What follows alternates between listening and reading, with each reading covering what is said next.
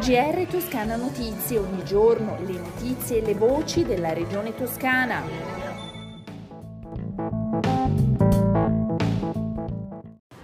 Giovedì 9 settembre 2021 il GR di Toscana Notizie.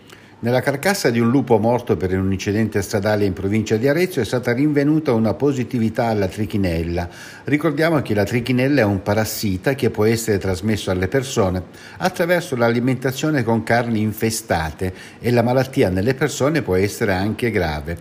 Le autorità sanitarie regionali rinnovano quindi le indicazioni date già in passato ai cacciatori e agli allevatori di suini, ribadendo anche a tutti i consumatori che è necessario sottoporre a completa cottura alle le carni dei cinghiali abbattuti che non hanno avuto controlli veterinari. Nel caso non si conosca la provenienza di carne di suini o cinghiali, è sempre necessaria la cottura della carne fino al cuore del prodotto.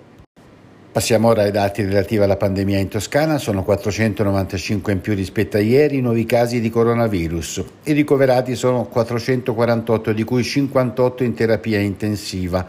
Oggi si registrano 6 nuovi decessi. Sono già in fase di avvio ben 145.000 sms per anticipare la seconda dose di vaccino anti-Covid. Questa campagna inviterà 145.000 persone, come detto, che hanno già fatto o faranno la prima dose di vaccino tra il 16 e il 13 di settembre, ad anticipare il richiamo di almeno 14 o 21 giorni, andando sul portale regionale prenotavaccino.sanità.toscana.it e utilizzando la funzione modifica prenotazione. Alle 18 di oggi, 9 settembre, le somministrazioni effettuate sono quasi 5 milioni milioni.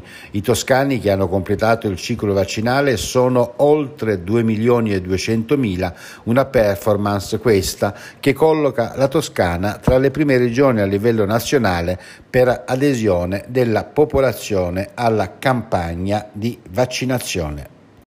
Cambiamo argomento, arriva al lago di Bilancino il cestino galleggiante che cattura anche le microplastiche, quello inaugurato oggi è il settimo in Toscana, è il 33 treesimo installato sul territorio nazionale grazie alla campagna della COP in partnership con LifeGate, un mare di idee per le nostre acque. Veloci come città, a volte ancora più veloci, fino ad un gigabyte al secondo da fisso.